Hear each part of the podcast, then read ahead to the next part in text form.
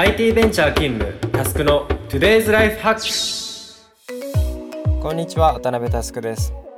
このチャンネルはカオスを整理するビジネスオーガナイザーとして活動する渡辺タスクがビジネスからライフスタイルまで様々なテーマを問題提起し人生に役立つ思考法を考えていく番組です。このチャンネルはポッドキャストアプリリアースタイルの制作で配信しております。今日もよろしくお願いします。今日はキャリアデトックスでもたびたび話題になって好評だった件についてシェアしていきたいと思います。というわけで早速トークテーマに入っていきましょう。今日のアジェンダはこちら。平等と公平の違い。フェアにうるさくてイコールに疎い日本人。皆さん平等と公平の違いって聞かれたらパッと答えられますか？まどちらも分け隔てないフラットな状態を指すイメージなんですがこれは明確に違うと考えてます。個人的にはですね、えー、平等は思想かっこ権利的なフラット。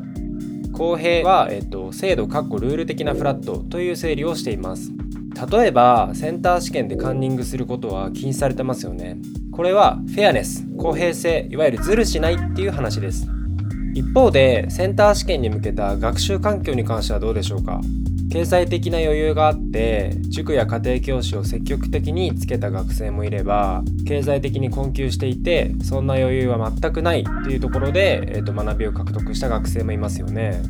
さまざまなバックグラウンドの学生を、まあ、一緒くたに全く同じテストで評価することは果たして平等なのでしょうか？確かにセンター試験を受ける権利という観点では平等なのかもしれませんがもう少し俯瞰してみると同じゲームをプレイするにあたって一人一人の貧富の差まで想像力が及んでる人はかなり数が少ないんじゃないかなというふうに思ってます。これ歴史を遡っても同じことが言えると思いますね。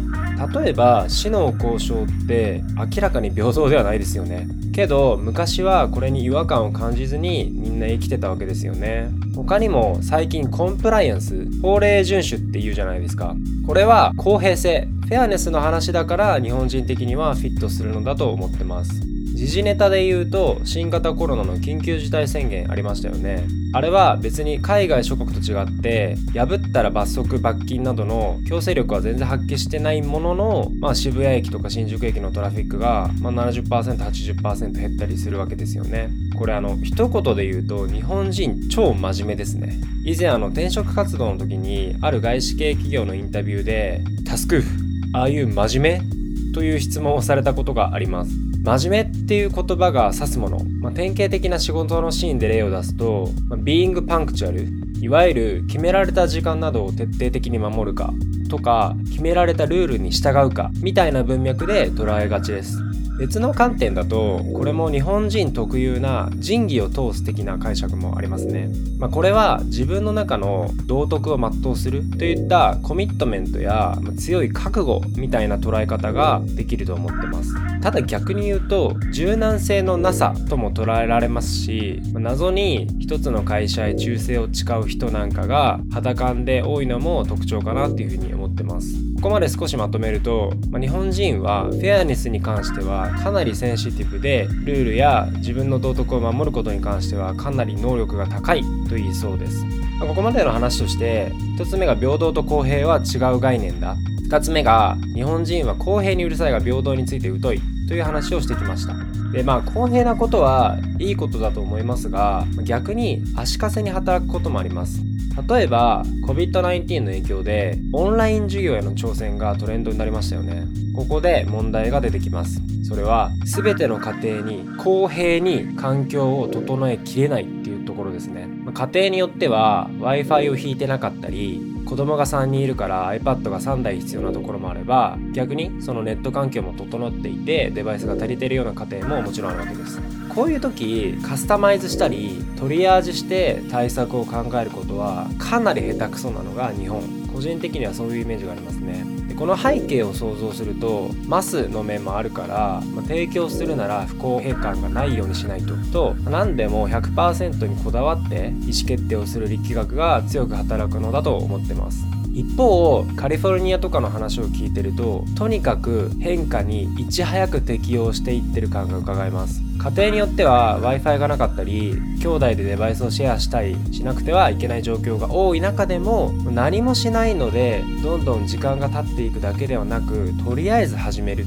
で後追いで Chromebook をガーって配ったりしてあの現状回復に努めていくっていうようなスタンスです。実際環境が整ってる子は、まあ、オンラインで対応し環境が整ってなかったりどうしても対面でフォローが必要な子に限定して投稿してもらえば学校自体は3密にならないですし理にかなったカスタマイズができると思います。何でもかんでも頭でっかちに公平性に固執しすぎるのは全体最適にもならなそうですよね。ちょっと脱線するんですがあの皆さんご存知かもしれませんがスウェーデンは今回ロックダウンしなかったんですね。しかも中学校以下の休校を実施しなかったんですよ。背景としてスウェーデンは子どもの教育を受ける権利が極めて重要視されてるんですね。とはいえ国としてどうして休校しなかったかっていうと子どもの感染リスクが高いといったエビデンスが実はなくて学校というクラスターが大きな感染源になってるっていうファクトもありませんでしたと。さらに休校してしまえば共働きの家庭にも影響を及ぼしてしまう。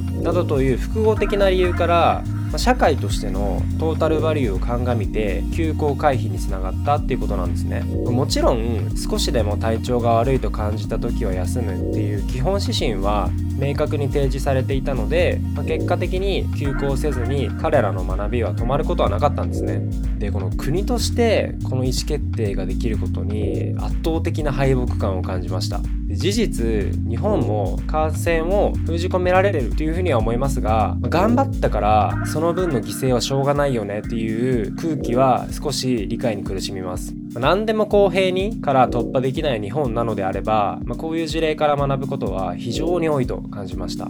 ここまで公平に関してたくさん述べてきたので最後に平等についても少し話します。前述の通り平等っていうのは権利が一様に与えられているっていうことなんですね、まあ、それは経済的な要因とかましてやその国などの思惑が一切排除された世界で個人の意思があれば何でもチャレンジできる世界だと思っています。教育の例で具体的に言うとですね、まあ、実際このオンライン化の波によって学校っていう制約から解放されたと感じている生徒は実は結構いると思います。コロナ収束後に彼らに対しても一様にまた学校に登校してみんなと同じ課題をこなさせるのは酷ですよね、まあ、自分で子育てしていても思うこととしてはそれは小さい子供には確実に意思があります。好き嫌いははっきり言います。高度経済成長期の日本の確実的な教育はもう時代遅れです。一人一人の成長にフォーカスした教育それを実現できるような平等な日本であってほしいそう思いながら今回の回は締めさせていただきます。